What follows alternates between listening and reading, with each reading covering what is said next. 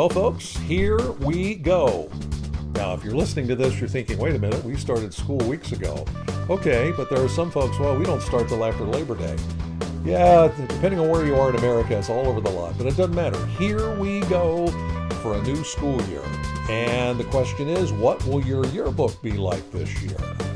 Well, that's what we're going to try to tackle once again in our fifth season of the Yearbooking Report podcast. My name is Scott Kesey. I've been involved with journalism for just over four decades. I've been a representative for Jostens Yearbooks. This is my 24th year now. And for me, journalism equals storytelling. That's it. That's why we make this product. If you want to make a better yearbook this year, that's all you've got to do. Tell more stories. And especially after the last two and a half years that we've all had, and the stresses and strains and troubles that teachers and students and lots of other folks have had in that time, the idea of telling more stories, recognizing more people has never been more important than it is right now. So keep on listening. And of course, our accompanying video, Yearbooking Report, which is up on YouTube, keep on watching. We plan to have more episodes this season than we've had in the past, covering pretty much every facet of yearbooking that we can find. And for this first episode of the new year, we're going to start with this one. I've been asking Stabs this question for many, many years, usually at the very beginning. I say, okay, guys, what are the two keys to a good yearbook? And I've gotten all kinds of answers. Oh, the cover. Mm, yeah, but no, that's not it. Pictures. Well, those are important, yes, but nope. Writing. I don't hear that one very often, but nope, not that. Page designing. Well, we want good looking pages, yeah, but mm, no, that's not either. I've rarely had someone guess the answer I'm looking for. The two keys to a great yearbook effort are organization and planning. In other words, if you will, grunt work. But I've noticed that those groups that do a terrific job of organizing their group, organizing their effort, planning out what they're going to do, planning out their book as far in advance of the new school year as they can, they kind of make the roadmap, they make the plan, and then they run that plan. Those groups invariably have a great yearbook, have a better effort, fewer headaches, a lot more fun than the folks, I'll, I'll say, they kind of wing it through the year. That's almost always a recipe for trouble. So, to start a new year, we wanted to talk to somebody about organizing and planning, and we went, if you will, to the top. Recently, we talked with our friend Sarah Nichols. Now, Sarah is an outstanding journalism advisor from Northern California. Her yearbook from Whitney High School has probably won a pile of awards. She also does newspaper broadcasts, everything journalism. Sarah knows her stuff. And she is the longtime president of the Journalism Education Association. So we thought, okay, if we want to talk about organizing and planning, we know where to go. We went to Sarah, and she was kind enough to give us some time recently. Now, I'll tell you what, this is a bit longer podcast than we normally do. This is going to be about an hour because Sarah has so much great information that she shares in this interview. Tell me, tell you, don't don't even waste time. Grab a tab- tablet, grab a pen, grab a pencil, grab whatever you've got, grab a computer, take notes. All right, you're going to be taking notes during this one. No doubt about it. She is an outstanding expert when it comes to yearbooking and journalism, and in this particular case, organizing and planning. So get ready to learn some new stuff. First off, let's meet Sarah. Well, first off, we're going to welcome back. It's been a few years. We're going to welcome back our friend Sarah Nichols, who I am not afraid to say is one of the top yearbook advisors in the world. All right, I'll say that out loud. Sarah, welcome back to the yearbooking report. I appreciate your time. Thanks, Scott. Thanks for having me. I don't I don't know about anything else, but thank you. Here, folks, trust me. I have seen this lady's book. And I shouldn't say this lady's book because we're going to talk about organization here in a little bit. Your students do an amazing job with your book, which we'll talk about in a little bit. Folks, if you ever get a chance to see this book, and we'll you, you got to see it. All right. If you're if you're a Jostens school, ask your Jostens rep, get a copy of Sarah's book. Now, I don't know if they can do that. They'll try, but uh, see what you can do there. And we're going to talk about organization because here we are at the beginning of the school year. Now, Sarah, if I'm correct, Uh, we're doing this here in uh, late August or so. You're in school, right? Oh, yeah. We've been back for a few weeks. Yes. A, a, a few weeks? When did you start? We started August 10th. Oh, boy. Okay. Here, where I'm at in Pennsylvania, some schools haven't started yet. Mm-hmm. I know in some states like New Jersey, New York, and so on, I, I think it's a state law. They can't start until after Labor Day. Right. Would you like that in California? Would you like to start after Labor Day? No, I'm really happy with the schedule we have. I, th- I think it works. Although you just you get used to what you have. You know, you make it work in in any cycle. Okay. Well, first, uh, we have a lot of questions we're going to ask. So, folks, uh, if you're listening, take notes. Trust me, you're going to want to take notes on this one. Okay. Um, for folks, maybe Sarah, that don't know you, let's start with some background. Tell us something about yourself. If I'm correct, you were a Midwest girl, I think. Is that right? Yeah, so I grew up in Ohio and I was part of the yearbook staff at my high school, Centerville, Ohio. And then I did my undergrad at Indiana University. I got a bachelor's in journalism there. And then I got my master's degree also in Indiana at Indiana Wesleyan. So I am only a California girl in these past 18 years. So I've considered myself a convert. I'm fully California at this point, but I did uh, grow up in Ohio and have my first teaching position in Indiana. How'd you end up on the West Coast? Uh, my husband was from California. So when it was time to take that step, he offered to move to Indiana. And I said, Oh, no, no, no. I would totally prefer to move to California and just never looked back. And if I'm correct, I think you're a sports fan, right? Sports fan? Absolutely. Yep. Baseball, right. golf, basketball for sure. Okay, hold on. Big Ten or Pac 10? Oh, Big Ten, Indiana. I'm a Hoosier. Okay. Well, you're on the West Coast. I don't know. I know the basketball really, it's not a thing here compared to, you know, going to a Big Ten school. Why journalism? Why did you decide, hey, this is what I'd really like to do? Well, I think it's just such a powerful tool, you know, to make the world a better place. Our storytelling makes the world a little bit smaller, right? We can help people learn about things they don't know about and connect to each other and build empathy and understanding, stay informed, make good decisions, really care about um, something bigger than themselves uh, through the work as journalists and then through the um, media we consume, you know, as as the audience. So it just it does a lot of good and it's a lot of fun in the process.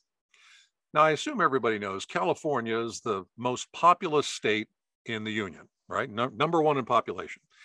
And I don't know, Sarah, it seems I see a lot of California schools that are terrific with journalism. Is this some kind of California thing? Why are there so many great schools out where you are?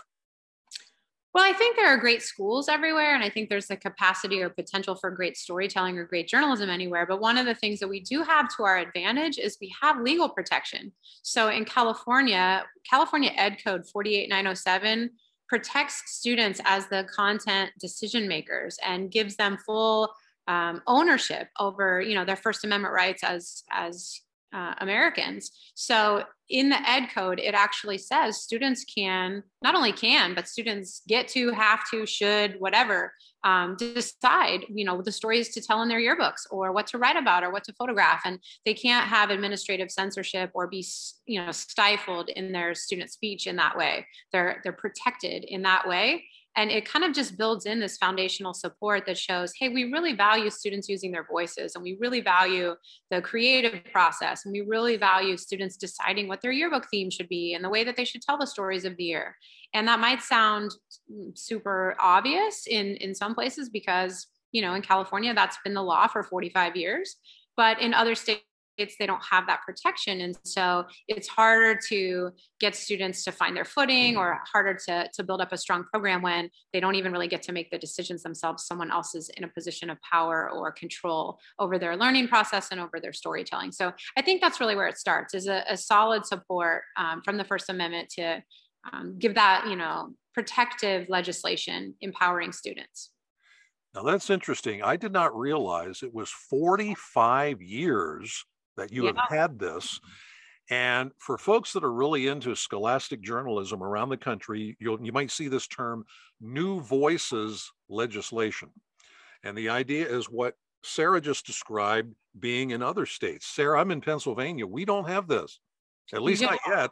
I no, not yet. But that's the key phrase, right? And you do have a new voices movement. You do have volunteer leaders and legislator um, advocates, lobbyists, students, parents, school board members, you do have people who understand the value of um, student protection and that you know that importance of students being in those positions to to report and write and, and produce and publish so i really look forward to having pennsylvania enact that legislation soon now, do you, all right, first of all, you're president of the Journalism Education Association, which we'll talk about a little bit later on. There are 50 states. Do you happen to know how many states have this? Do you know? Yeah, so I, I believe right now it's 16. Sometimes I lose count, but I believe it is 16 on the books. Yeah. So roughly, that's only a third of the states. The other two thirds of the states, what happens? I mean, what I see some of these, I'll call them horror stories every now and then. What what happens in these other places? It varies from state to state. You might hear the, the phrase Hazelwood State, um, which relates to a 1988 decision. Um, the Hazelwood um, case is what sort of took away the First Amendment rights that were um, codified or reinforced in the Tinker decision back in, in the late 60s. And so the Hazelwood decision in the 80s was saying, you know, hey, this is a class or this is school sponsored, you have a school advisor or you're using school computers. They had all of these ways of saying that um, if it's done through school, um, then an administrator can say there's these um, legitimate pedagogical concerns. They can basically say that anything related to the school is the decision should be made by the school decision makers, meaning the adults, not the kids. And so a Hazelwood state means your administrators can make censorship calls. They can request um, to see pages of the yearbook before they're printed, or they can have a list of things students aren't allowed to write about, or they can even go so far as to dictate, you know, these are the colors that need to go on the cover, or this is what the theme has to be, or um, they could tell students to take a picture out, things like that. So prior review or prior restraint, imposing restrictions, things like that. Um, those all could happen in states without legal protection. And, um, you know, just because they can doesn't mean they do. There are some um, wonderful relationships and programs in, in states without the protective legislation. So, you know, it's not a, a, a guarantee. Those don't necessarily go hand in hand, but um, it means that administrators could do that and be within their, their legal bounds. And that's pretty tough, you know, and so it's hard for advisors to be able to build programs there. It's hard for kids to feel the sense of ownership and in all honesty, it leads to a lot of self censorship because kids are afraid of going through that process. And so they think, oh, it'll just be easier if we just show the principal everything or let them pick the idea because then we won't have to change it or we won't have to like go through this, you know, contentious battle to get what we want. So it leads to students, um, you know, changing their ideas regularly um, rather than, you know, following what their true vision is. All right, so let's review here a little bit. All right, where in your school in California, let's say, and you do yearbook, you do newspaper, you do a lot of journalism stuff.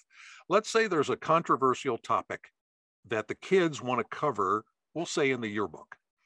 Mm-hmm. Um, and maybe there's an administrator, he's not too keen on this. How, what happens where you are? I mean, how is this handled? Well, that's certainly a, a, specific scenario that each staff would experience differently. Um, if you mean specifically what would happen with my students and with me, yes. um, you know, they always know why they want to do what they do. That's like a foundational question, you know, like what's the story and how will I tell it? So they have a plan of why they think it matters and they have a brainstorm and sources and research they've conducted. And my role is very late in that game.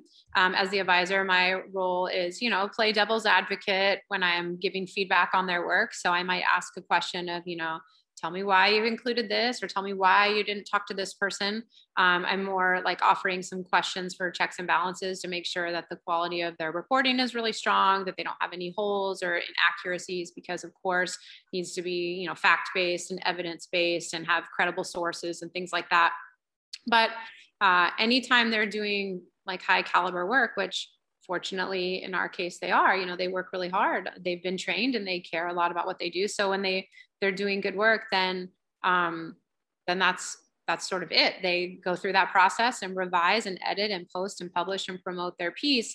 And it may have um, some dialogue afterward. It might have some comments um, might get people talking. You know we've had many stories get get people talking especially in the past two to three years um, related to the pandemic, related to racial injustice, related to um, gender and identity issues, or hate speech, or presidential elections. You know, we've certainly had a lot of feedback, even just about COVID policies or things like that. But um, my role is to just, you know, be the guide on the side and, and coach and support them. And then also, um, unfortunately, but it's important too, um, to provide them some some skills and training how to navigate um, whatever correspondence might take place afterward. For example, you know, a post on Instagram, if it starts to get comments, then they need help learning how to navigate that when you know teenagers with a smartphone right like teenagers on instagram the comments could could get really messy pretty quickly and so helping them to understand um, what their role might look like and how they want to respond or when they choose not to respond or why they might take something down or why they might um, engage on on different levels with people and how to have that respectful dialogue as part of the feedback loop. You know that's a skill that really benefits them moving forward because you know there's a lot of divisive issues on the table and not everyone has training in how to engage with respectful discourse. And so we want our journalists to be on like the good side of that right so so that's a little bit of how it plays out but if if you're wondering like if they have to ask permission or anything like that that's certainly not the case they're empowered to choose what they think is important for our audience and then how they want to navigate that and um, in the best case scenario, they ask a lot of questions along the way because that's what I'm here for. But if I ever see that maybe they aren't asking some key questions, then I um, try to layer those in and just give them as much support as possible. I'm curious, do you keep track? You've been at this a while. You keep track of how many of your kids go on to careers in journalism? Do you keep track of that? That's a great question. And no, I, I don't really track anything like that. Um, it's certainly not um, the top goal for them to pursue a career in journalism or media. I know I have a handful who do. I have a handful who do at the college level, and then a few that are doing. Um, I, I, think it's much more common in my case that they're doing a lot of spin off careers. I have a lot of kids working in social media, a lot of kids working in marketing, a lot of kids working in public relations or advertising. The bottom line is they walk away knowing how to communicate really well. And so that benefits them in a lot of parallel industries um, or honestly in, in 21st century skills like in any industry right like the better they can communicate the more equipped they are for any um, workplace but um, i have tons of you know lawyers doctors pharmacists teachers counselors um, nurses stay-at-home moms you know estheticians police officers. Like i have everything. And um, for i would say for you know 15 or 20 years that's what i was really happy with. I was really proud that they were going out and being these highly productive citizens and, and great people who had the skill set from journalism you know the ability to ask good questions and all the problem solving and communication stuff. But i would say in the past um, four to five years i have shifted um, i do care more about making sure some of them go into journalism because i think journalism matters more than ever. You know that idea of truth and accountability and um, focusing on facts and kind of fighting that misinformation, disinformation. Um, I think that's more important than ever. And so, since there is some media distrust or there's um, a lack of quality reporting and a lack of local journalism um, in some places, um, it is my job to make sure you know we kind of funnel into that pipeline to strengthen democracy. So, um, so maybe I should start tracking it. Yeah. yeah, do that. Do that. I mean, folks, we're going to move on to your book. I've been involved with journalism since I was a senior in high school, which sadly was over four decades ago. Sarah and I could talk about this for two hours, so we're going to move on, okay?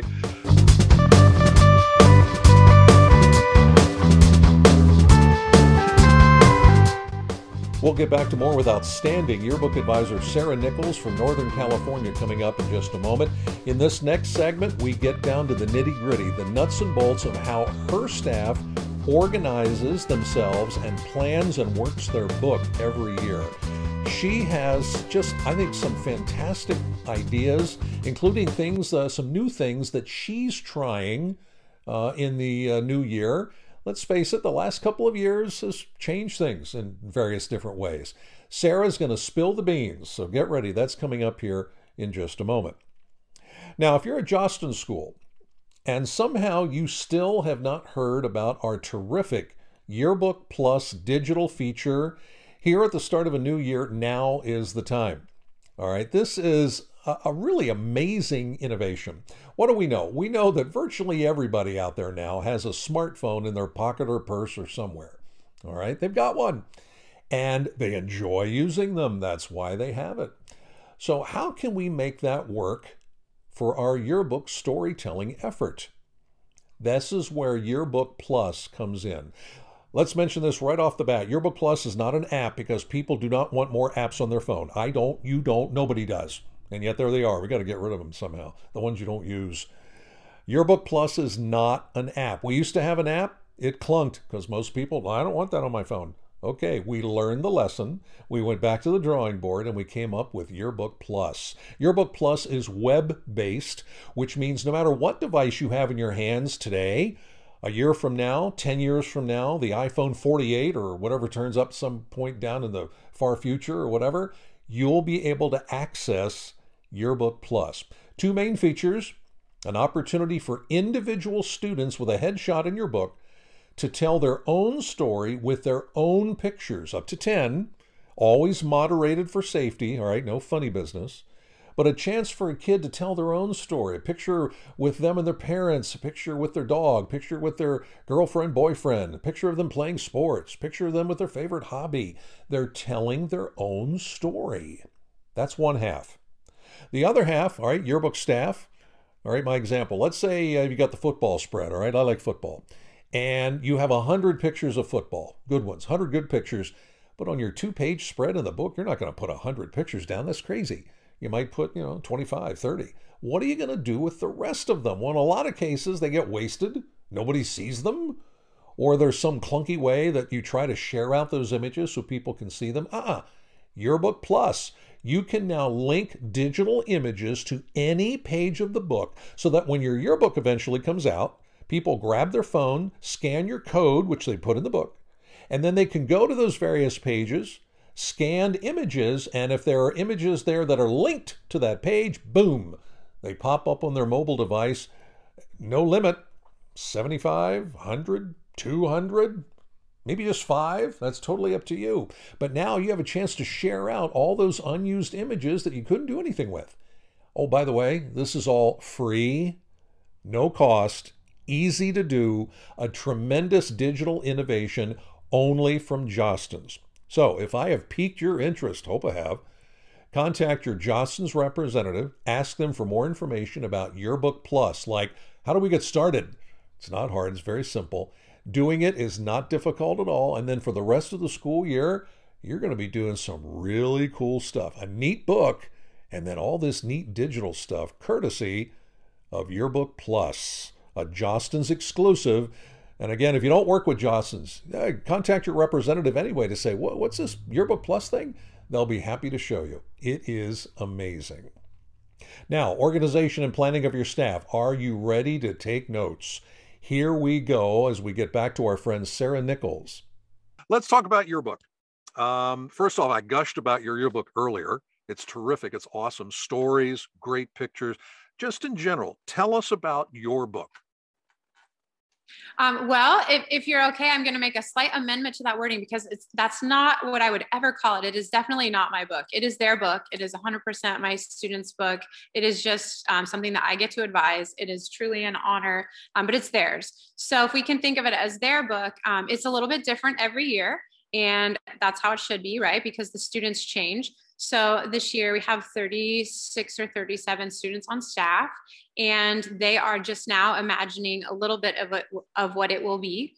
But typically it has um, about 250 to 260 pages, and there's a good portion of the book that's usually structured chronologically. We really like chronological coverage because it kind of matches up with, you know, how time works and it's logical to the reader to relive part of the, the year um, like in the book the way that they experienced it originally it just makes a lot of sense. You know things are time driven and calendar driven so we have a chronological format. We also have multiple specialty sections and other elements to the book. We find that that really engages readers and from the staff members perspective it really gives them a lot of fun ways to spin out the theme and do a lot of layering and development and a lot of um, human interest stuff and a lot of special design techniques because they really like the design side. So they can do cool photo concepts and cool alternative coverage and, um, you know, elements that maybe don't fit into any kind of specific compartmentalized mode of journalism. Um, we have a really robust sports section because sports are really big at our school. And you know, it's important to know your audience, so you have to kind of bring the readers what matters most to them. So sports is big. We have a club section, even though the club activities are interspersed throughout the student life, you know, chronological section, we do have like really uh, detailed reference areas like our, our clubs and organizations.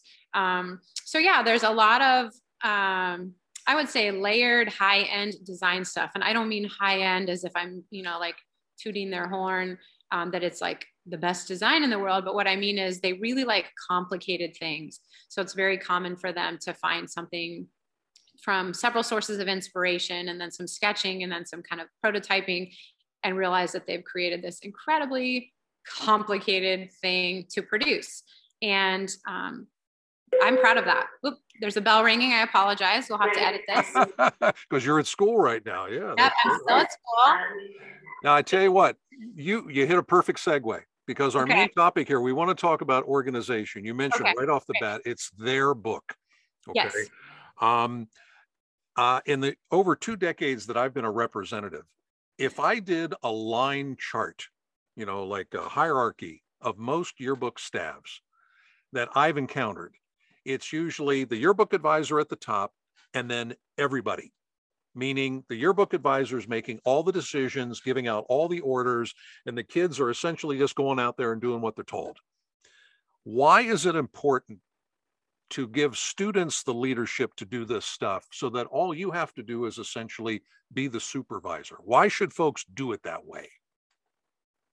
Well, I think there are so many ways to kind of approach that philosophy. But in general, if you were a student, why would you want to be on yearbook staff if you didn't really get to make any of the decisions? Um, I think that would be incredibly disempowering. It would just feel very worker bee ish, right? So I think if we want students to really thrive, we want to put them in positions of um, decision making and you know give them autonomy and empower them to to plan and envision and create and develop and decide things. And so um, that's how they learn best. That's how they get the most experience, right? To um, craft a plan and then maybe fail a few times or have a, a, few bumps along the way, but ultimately succeed in creating something they're proud of. Um, not something that someone else has told them they need to make or a way to do things, but um, the, the figuring out, the true learning is in the figuring out, right? So um, at the end, yeah, we have this incredible piece of history, right? We have this really valuable thing. Um, it's such a utility, um, like the service involved in creating a yearbook for our school. It's it's so valuable for forever but the experience for the learner is in the making of the book and it's not the actual like making the spread it's the decision making that leads to the making of the spread. So um, i really care about my students learning and i want them to be able to problem solve and i want them to grapple with like well should i do it this way or this way or what happens if i try this or oh i wonder if i did this.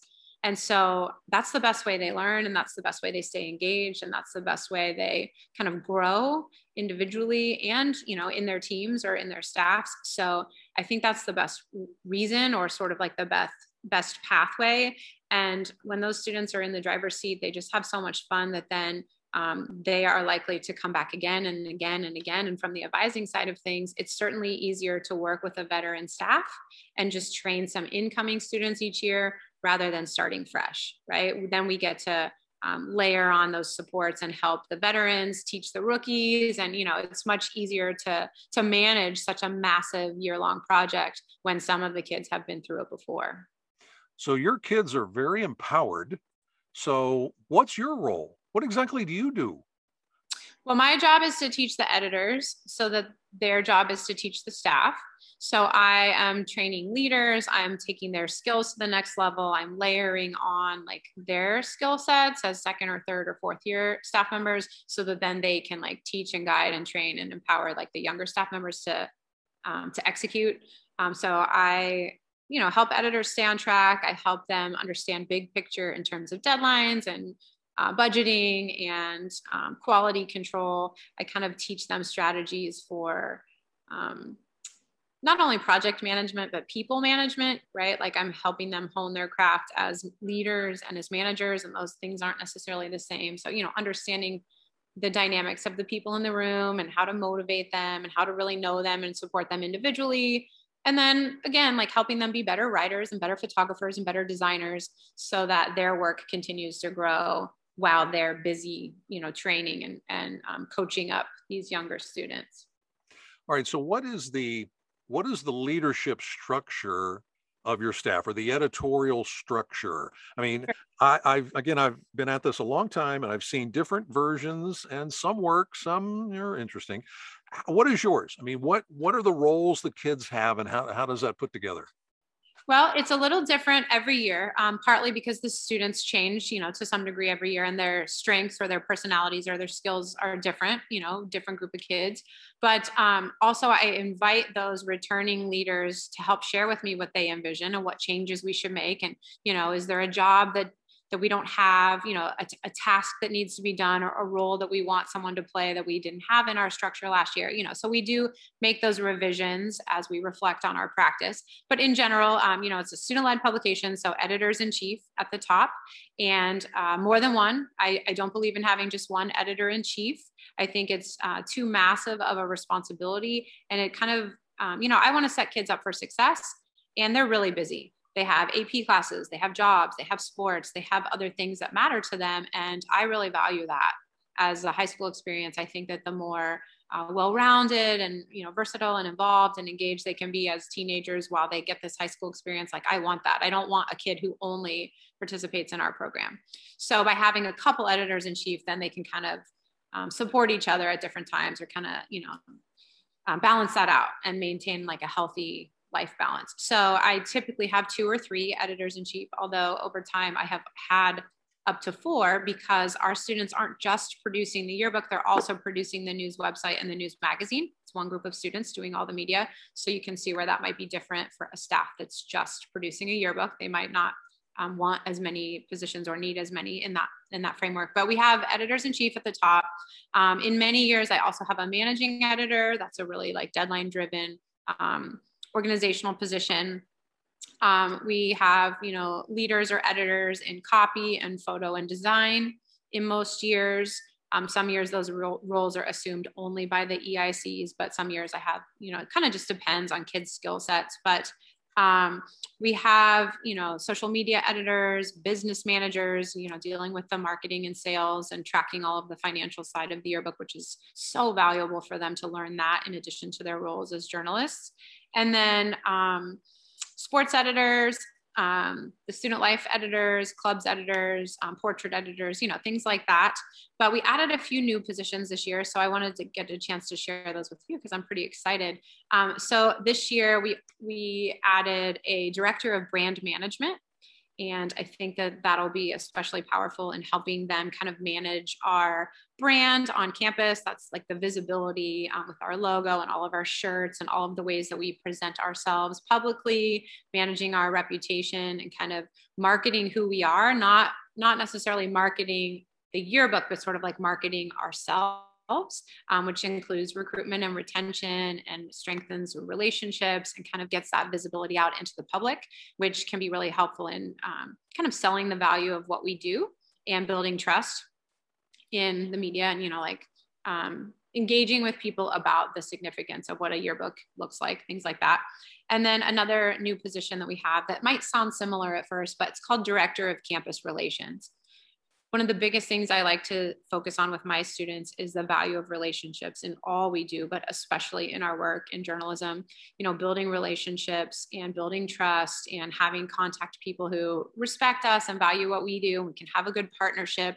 So, um, the director of campus relations is a person who coordinates our relationships with administrators, with teachers and staff, with our athletic director and coaches, um, with some of our big groups on campus that represent um, people of color and like diverse sort of underrepresented populations. So for example, we have um, Black Student Union, we have an Asian um, Youth Leadership Society, and those were two relatively new groups who are focused on sort of like outreach um, related to some diversity, equity, you know, belongingness issues on staff. And so we want our liaison to work with those groups and really maintain positive relations, make sure that our coverage is representative of the issues that they are engaging in, make sure that our staff is welcoming and has like um, people from those groups represented on our staff, you know, that we really value diversity.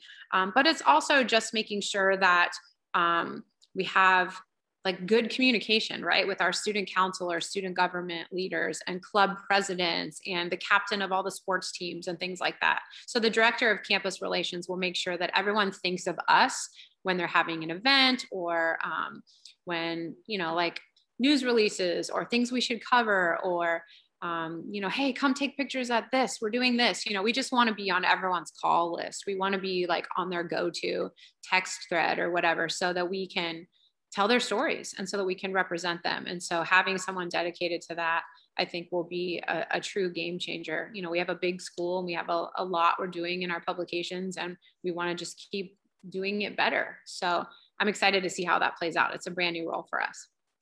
Now, for folks listening, does that sound like a business? Yes, it does. All right. mm-hmm. You're, I think, uh, Sarah, I think maybe, maybe I'm thinking especially brand new yearbook advisors. They, they're brand new, they're green as grass. They don't realize this is a business. In fact, I think a lot of schools, this might be the biggest business outside of the football team or something like that. Oh, yeah. You're nodding your head, right? For sure. That's, um, it, we are bigger than the football team. Yeah. And that varies from place to place. But, you know, our, our publication is you know 115000 120000 dollar operation each year. And you know the student body doesn't necessarily know that but the students in our program are learning um, you know how to make that work and how how to really uh, make good decisions to align with their goals to to do what we want to do. Can i be your jostens representative from the east coast? Can i do that? Is that possible who is your representative by the way um, Jeffrey Williams. Jeff is amazing. We're we're very happy to get a chance to work with Jeff. He's a lucky guy. All right, that's cool. One more question on this. As okay, we've started a new year. Here we go. As the year progresses, because it lasts, you know, nine months. Do, from an organizational ch- standpoint, do things ever change, or do you set the table now and just run it, or do sometimes things happen where you have to make adjustments? Oh, I think we have to make adjustments like every five minutes. we are always making adjustments. We have um, even just the editors in chief and I, you know, we have like an agenda, we have a, a Google Doc of our plans, we have a calendar. And um, one of my downfalls is I kind of overplan and I schedule more than what is humanly realistically possible. So we're always kind of tinkering with that and shifting something over to the next day or like saying like, oh, we need to shorten this because we need more time for this. And um, that's, you know, that's a good life skill too. Right. But yeah, we, we do pivot regularly. Um, we tweak and update and modify our plans. Um, I've I've had a unique experience. Um, I would say it's a fortunate experience that in 24 years advising, or 23 so far, this is year 24. I've never had a staff change themes. Um, we have always stuck with the original theme that we um, started out the year with, which I think is great. Um, I know some staffs face that, um, and I think maybe that's just because I do engage them in a pretty dialed in process to help them arrive at their theme. So we don't come to that decision lightly. And so um, once they lock it in and they have like figured out that it's going to work and they know how they want it to work and why they want it to work that way um, then we just kind of run with it. So the design piece evolves i would say we usually hit our stride around december meaning that some of the stuff they're going to make in the next couple weeks it will not stick and I think that's great. Um, that's one of the things I've really been sharing with other people around the country this past couple years, especially the past year, is to embrace this culture of revision. Um, it's a really powerful skill that students need to develop that I think maybe in COVID times, they got used to just doing Zoom school and turning things in on Google or some other method where their teachers didn't really offer much feedback. And you know no no criticism there of teachers but everyone was kind of just figuring out how to survive. And so students weren't really pushed or challenged with their work. It was like did you do it? Yep. Did you turn it in? Yep. Okay you're good. And so um, our work suffered and our work ethic suffered and the caliber of what students were producing or creating just really dropped. You know we saw a decline because no one forced them and i say forced no one really like pushed them and motivated them to to revise right? So the ideas were just kind of like lackluster. So uh, with my students i really embrace the culture of revision and i help them to see that just because they did something it doesn't make it great yet. And that that's okay. Like it like your first or second or third idea are like part of that process. They're really really important. They're instrumental in getting us to the end result that is this great design or great story or whatever. But you have to like do the work to get from a to z. So um, embracing that culture of revision and working together. So if if my students are making something in these next couple weeks um, that's going to lead us to their next version and their next one and that's probably the one that our readers will see in the yearbook. And um, that's kind of a fun you know like you can see the before and after. You can see the time lapse of how it plays out. Um, but that's a big piece of it i would say. Sarah that's a very interesting opinion and i agree 100% first off it sounds like a business it right? does. yeah, real, real world skills. That's why every student needs to be part of their yearbook staff, right? I mean, some, you know, if you're a successful business, sometimes you've got to be nimble. You got to make some moves and changes, especially in the last two and a half years. Oh my goodness. Yeah. That that sound, I mean, your kids sound like a, a perfect model. Just that that is exactly what you should do. I don't know if, if we could ever say we're a perfect model, but we sure we sure give it our best shot. We we know why we're doing what we're doing and i think that's of course a key piece as well. So even when it doesn't work we're we're sure about the approach you know it's like we believe in it.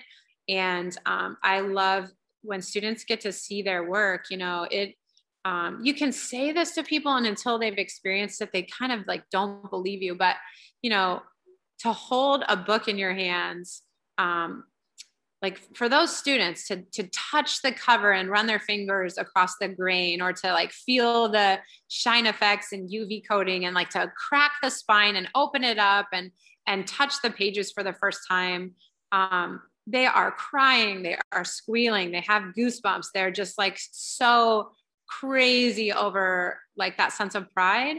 And um, it makes every single thing that led to that worth it times 10 right? Um, and you tell students that when they're entering staff for the first time and they don't really get it. Um, but then you know nine months later like the payoff right? Um, so i wish we could simulate that in other ways. Um, you do just have to wait that delayed gratification but it is so cool to watch them see their book for the first time and for any newbies listening, here we are at the beginning of a new school year. So you're thinking, oh my gosh, nine months. Oh, that's so long. You know, the old, how do you eat an elephant riddle? Well, you eat it one bite at a time. And when you're done, it's great. It's great.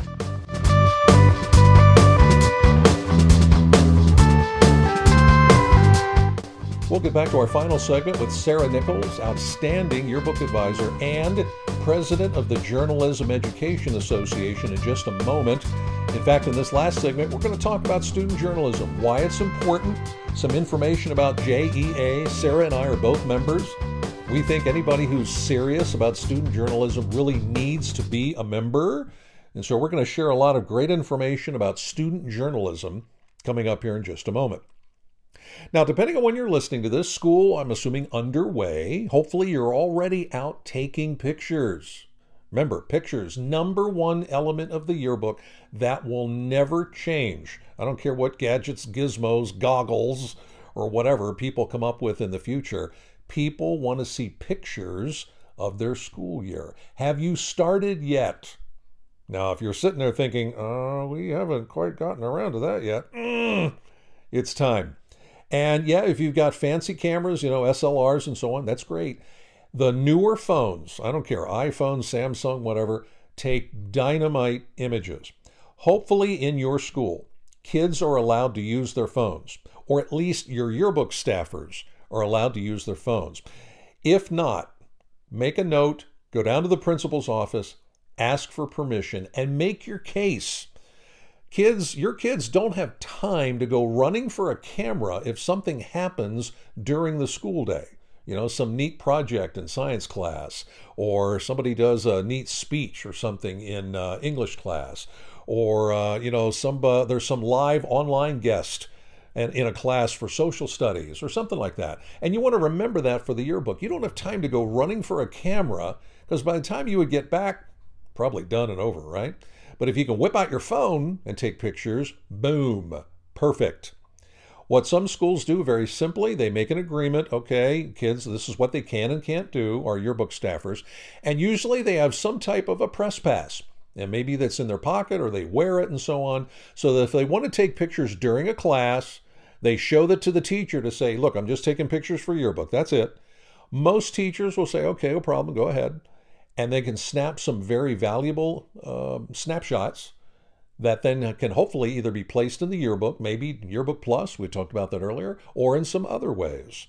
Either way, here's a very simple rule there is something going on in your school every single day. Something. Some class, some group, some club, some sport, something. We need to be getting fresh images literally every single day. The more the merrier. That will lead to a much better yearbook with much better coverage of more people, and that should be one of our ultimate goals. So, again, if somehow you've got some phone rule in your school, take my advice, just go down to the principal, give them a very you know, common sense argument. We really need some help here. I think most schools will say, um, okay, if we can trust your yearbook staff, we'll let you cool. We'll let you go. All right? Do that. Really important. Every single day, get some fresh pictures because it leads to better student journalism.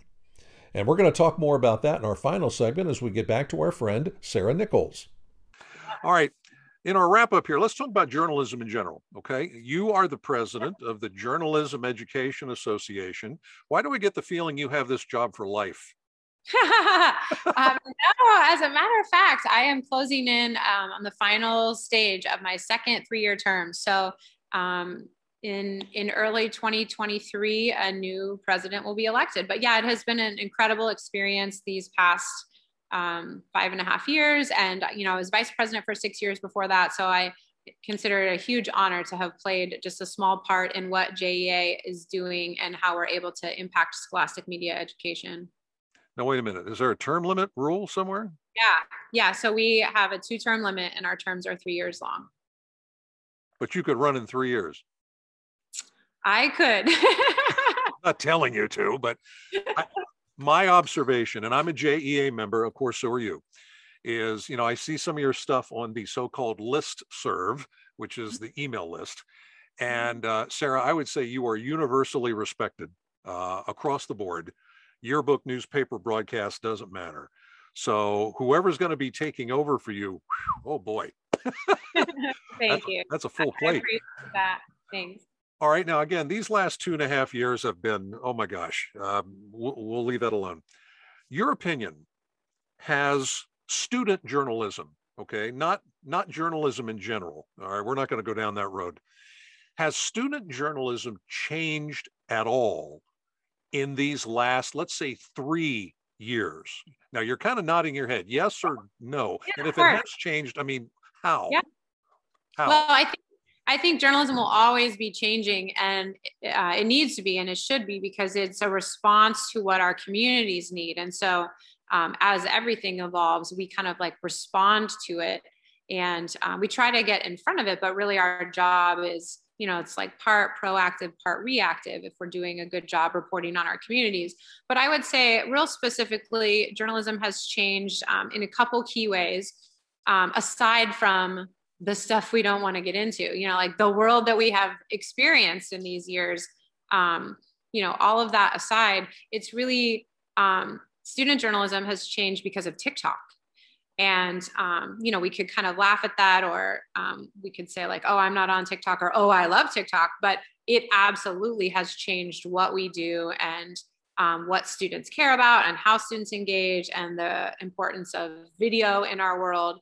Um, so there's that um, but really, through COVID, um, you know, I like to look for the good. And I would say one of the silver linings or a, a positive outcome of the COVID era is we've really learned to double down on the things that work and get rid of the things that don't work. And we've really learned how to prioritize the ways that we produce content or um, we've found new ways of gaining like um, information or crowdsourcing or engaging with people. You know it has built for students this super super uh, resilient efficient um, skill set because they they had to battle through in order to make a yearbook right? They were at home in their bedrooms on these devices isolated and separated and yet they felt value in telling stories and in you know remaining um, tied to their school community and to you know building the or maintaining the tradition of a yearbook at their school that longevity and that history. And they saw it was actually more important than ever since nothing else was happening. So they went through like every extra step to make that happen and it made them stronger. So um so we have that. We have the strength and the resilience but we also have the ways of doing it. For example you know half the world hadn't heard of Zoom before. But now we realize, well, we could use Zoom to do interviews anytime we want, not just in a pandemic. And oh, we could we could put those photos on Google Drive and share them. We don't have to put them on the school computer. And oh, I could I could do this. And oh, this is faster. We used to do this. Now we could do it this way. And oh, we used to waste so much time printing that. But now that we've been at home for a year or two years, we don't have to print that. You know, just these little efficiencies. Um, it made everyone really savvy. Like everyone got comfortable with remote co-working right and so you had students before who felt very tied to a physical location and a set of practices like i come into the yearbook room and i put my thing here and i walk over here to get this. Well we don't need any of that anymore. And so it's just opened a lot of doors in terms of like the functionality and the efficiency of what students can do. And that in turn has changed journalism. Um, i think that in particular yearbooks opened up a lot of possibilities for crowdsourced photos and willingness to accept pictures taken on cell phones, a willingness to accept photos that were taken by people you've never met before, but they want to contribute, they want to upload, they want to send or share or attach. That's great. We should be doing that anyway. Um, we see a lot more illustration, uh, which is wonderful. There's so many ways to tell stories. And of course, photos are going to be at the forefront. Um, I think of the photo piece is just like you know core component of the yearbook. That's people want to see those pictures and they want to see good pictures. They they want you know strong storytelling photography where you understand light and exposure and you have a better camera than than not right? But it has opened up these doors um, of what a yearbook might look like. And um, we got rid of some of the traditional elements because we had to and then we realized oh that was kind of cool. We needed to get rid of that. That was kind of we were done with that. We we should have let go of that sooner and i love to see stuff like that. I love to see that evolution and um, people letting go and just um, you know kind of tinkering exploring experimenting and um, it becomes so much more relevant when when we do that. So i'm excited by those changes. All right i'll bite. What does your staff do with tiktok? I figure they're doing something. What is it? uh, we we don't actually. We don't do tiktok. So um, we have a lot of other social media. Our main social media that the students focus on most heavily is Instagram at Details Yearbook. But um, we currently don't use TikTok, and that's really because I asked them to focus really heavily on what they choose to do and make sure that they have the capacity to do it well. And so far, they haven't felt like that was high enough on the priority list to um, you know double down and and go for it. They they also feel like um, they don't really see a, a need that it would fill for our staff and a way that they would want to do it journalistically. Like they all like TikTok, many of them use it as consumers. Some of them use it for posting, you know, like their own content, but um, they don't really see it meeting like a journalistic purpose in our program right now. And uh, I'm okay with that. I mean, I think it would be fun. I I hope that maybe they kind of explore it moving forward. I think there's a lot of untapped potential but those are their decisions to make. And so they have some other priorities right now. And i really admire when they like set those goals and then just dig in on attacking those goals without distractions and without um, spreading themselves too thin. So um, you know knowing when to say yes and when to say no is a big part of what high school students are learning. And um, so right now they've said no to tiktok so they can say yes to some other things hmm, that's very interesting okay all right all right now free plug alert all right. Um, if you are a yearbook advisor that has even a, a half decently solid interest in student journalism, you need to become a JEA member. Mm-hmm. Sarah, what are the benefits of being a JEA member? Well, they're probably longer than this podcast will run. I can talk hours. Do the right? Cliff Note Cliff Notes version then, all right? Yeah, in general, you're connected to your professional learning community or PLC of other people who truly get what you do. Um, you know, sometimes you're on an island at your school. I mean, you probably have only one yearbook advisor, but across the country and even around the world, there are thousands of other people doing what you do. So this taps you in and connects you to that network. And then along with that, it provides you with curriculum that is a nationally developed and vetted curriculum for all aspects of the yearbook process and all other types of journalism too. So writing, reporting, photography, law and ethics, design, leadership and team building, all of those pieces. And then you're eligible for recognition, contests, awards, and honors. And you might think, you know, like, oh, I would never be good enough for that, or oh, I'm not interested in that. Um, we know that many people are really humble and they're not seeking recognition or looking for the spotlight, but it is wonderful to be recognized for your great work. And sometimes it really adds that value that you need with your administrators or with parents to, to help them to see that you're really great at what you do and you deserve that. Um, we also have a certification program, as you know, being a CJE. So advisors can um, be certified as a journalism educator, and then they can advance and become a master journalism educator. And those are professional development programs that are limited to our members.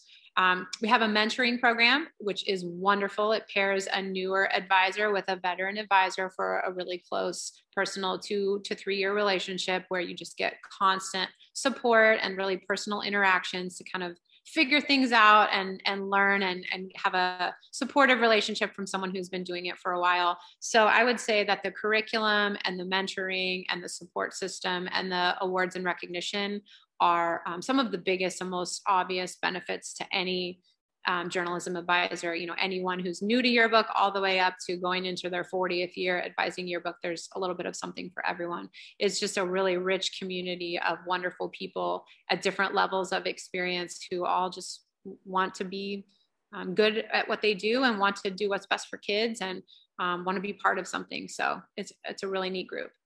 Folks, seriously, join. All right, join. It's amazing. Uh, uh, okay, I should have looked this up. For a teacher for a year, is it sixty dollars, Sarah?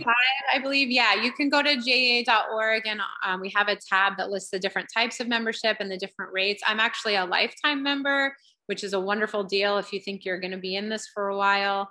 Um, you can, you know, join a lifetime membership, which I somehow had the good fortune to do like eight or nine years ago. So it has, you know, more than paid for itself. I was a little heartbroken.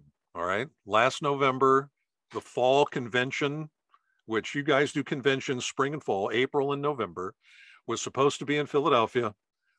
Right on my doorstep. I even signed up to do a session and then stupid COVID shows up. Boom, down it goes. But let's see, the one this November is in St. Louis. That's right. So November 10th um, we'll be there. We're really looking forward to that, the 10th through 13th. And then in April, we'll be in San Francisco. I believe it's the 19th, 20th, and 21st, or 20, 21, and 22. You can find that at jea.org. There's an events tab that has the conventions, or we also have convention specific websites. So you can go to fall.journalismconvention.org and you can go to spring.journalismconvention.org if you want specific information about this fall in St. Louis or next spring in San Francisco. Um, you know, thousands of people all coming together to learn and grow and compete and network and celebrate. And it is just um, high energy. You just learn so much and you get to see other people who really care about what they're doing just like you. And um, it's just the the energy of that really lights a fire under students and they love it.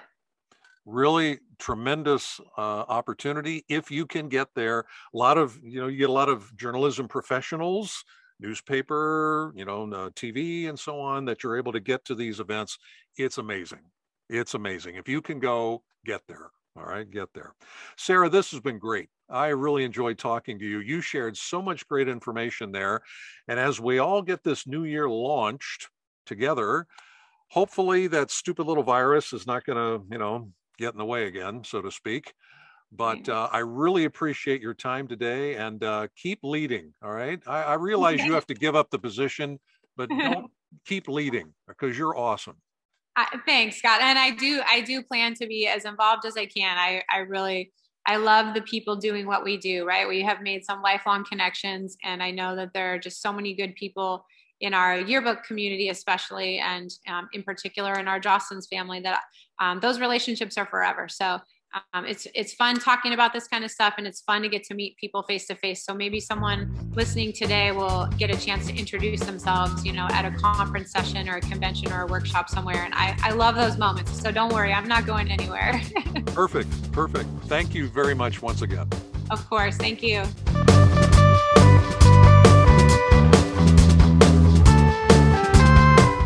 A big thank you again to our friend Sarah Nichols, who uh, I gush, okay, I do. She is one of the top yearbook advisors in the world. She really knows her stuff. I mean, to be a kid on her staff, that's a pretty lucky kid because not only are they doing really cool stuff, they are learning a lot of things along the way that they will absolutely use in other classes, in college, on the job when they get to that point and elsewhere. They are learning skills, usually called real world skills or 21st century skills, that they're absolutely going to use elsewhere. And there's another reason why we do yearbook. Make it an educational effort. Kids will be learning things that they will absolutely use in other places. There is no doubt about it. We've got a lot of great material coming up this season in the yearbooking report, and folks, we hope you keep on listening. We really appreciate you being here, and thanks again for listening to the Yearbooking Report podcast.